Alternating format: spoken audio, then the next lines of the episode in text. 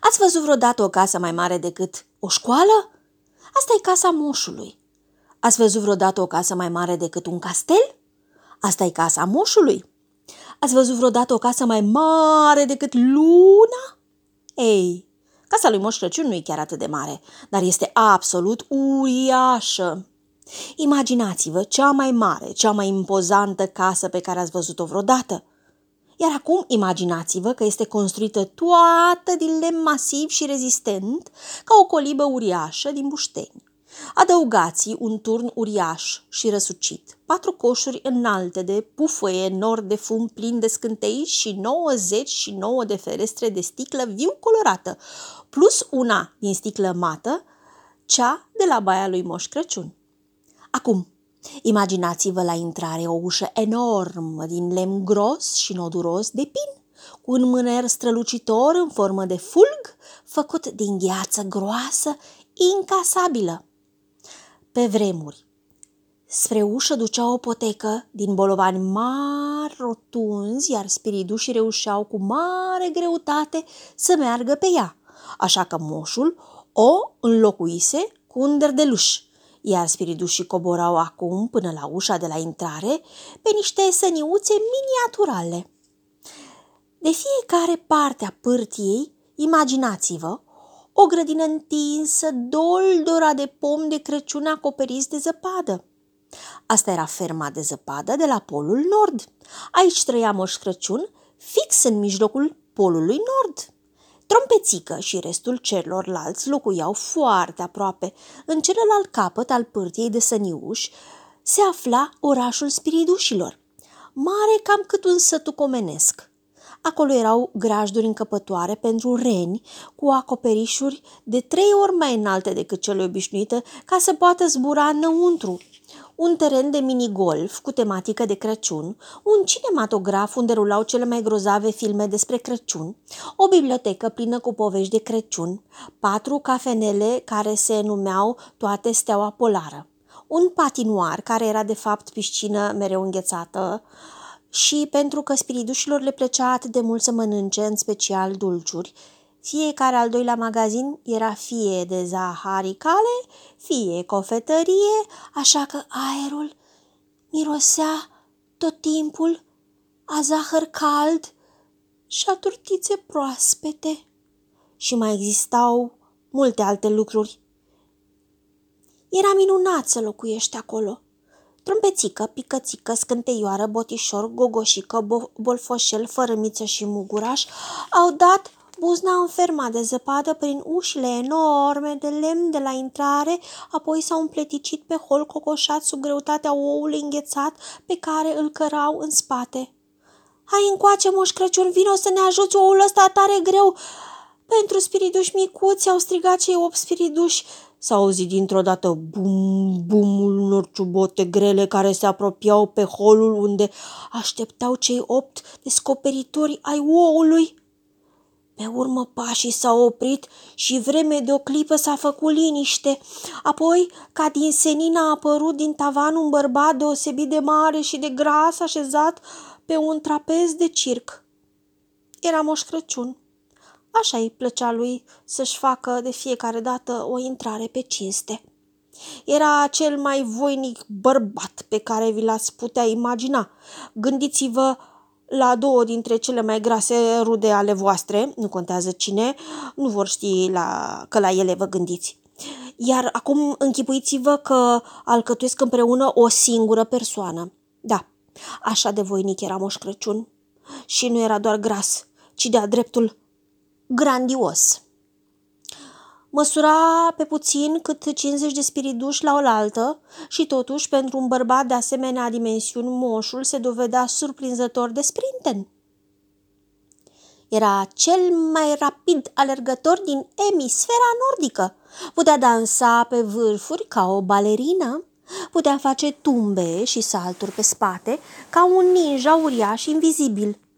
Mersez odată pe frânghie de la polul nord până la polul sud, plus încă jumătate de drum înapoi, pe urmă îl căraseră acasă cu Sania din cauza unei bășici supărătoare la picior.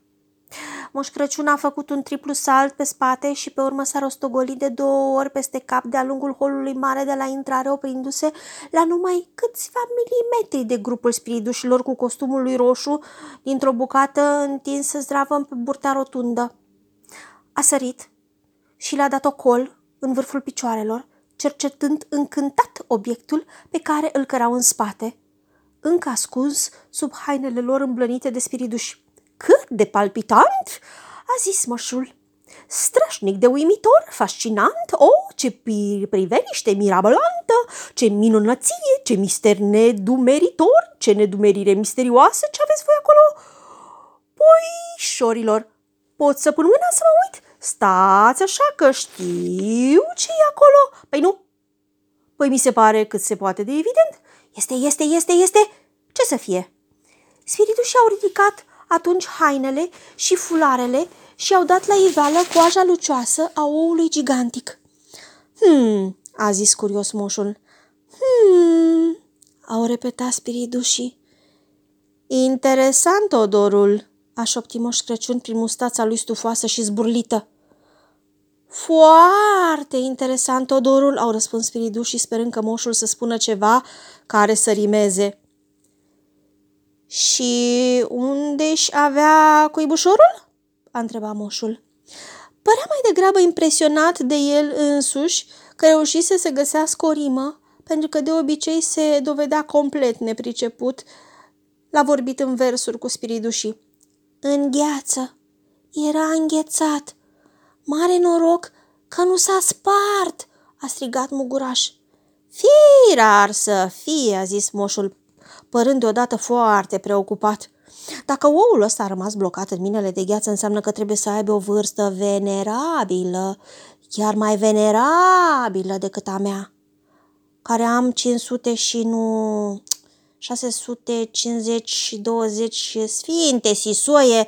Se pare că am uitat că ți-am Spiridușii s-au privit unii pe alții, pe jumătate stârniți de enigma bătrânului ou înghețat, pe jumătate îngrijorați că moșul începuse să vorbească fără absolut nicio grijă despre ritm, rimă și... Mm, ce am putea face cu un ou înghețat? a întrebat scânteioară. Să-l fierbem și să ne punem pe mâncat? a răspuns Bolfoșel. Chiar atunci oul s-a scuturat din nou. Să-l fierbeți? Să-l mâncați? a strigat moșul. Gașca neroadă de nătăfles de o șchioapă, nu se poate să facem așa ceva. În oul ăsta e ceva, ceva viu. Acest ou are nevoie să fie încălzit încetul cu încetul, să fie cocolit, să fie iubit. Acest ou are nevoie să se așeze mama lui pe el, așa cum se așează cloșca pe ouă. Moș Crăciun s-a uitat prin încăpere ca și cum spera să descopere vreo cloșcă gigantică dispusă să se așeze pe ou și să-l încălzească. Moș Crăciun, n-avem o mamă pentru acest ou, va fi nevoie de un alt popou, a zis trompețică, spiridușul care încerca să pună cât putea de des cuvinte precum popou și fund. Pe toți clopoței ai dreptate, trompețică, a zis moșul. Al cui fund să fie oare suficient de mare cât să poată încălzi oul ăsta înghețat? Spiridușii au început imediat să cânte cam așa. Ne trebuie un fund să încălzim un ou, dar spiridușii au așezătura mică. Dacă ne așezăm cu toți la o adică, vor îngheța toate fundurile noastre. Rău! Deci, nu-i de noi. Ce gând prostesc! De-ar face-o spiridușii ar dura un an. Mai bine am pune ochii pun plăvan, cineva de la pol cu fund domnesc. Spiridușii și-au terminat cântecul și dansul, stând în genunchi și arătându-l cu degetele lor pe Moș Crăciun. Eu? a zis moșul. Nu pot sta eu pe ou, Crăciunul e aici, colea, sunt atâtea lucruri de pus la punct, de făcut pachete, de învelit în hârtie. Moșul șovăia, dar în adâncul sufletului știa ce era de făcut și știa că numai el putea să ducă treaba la bun sfârșit. N-aveau cum să se ocupe spiridușii de toate pregătirile de Crăciun. El trebuia să-și parcheze fundul uriaș, săltăreț și cald deasupra oului înghețat. Așa că exact asta a și făcut.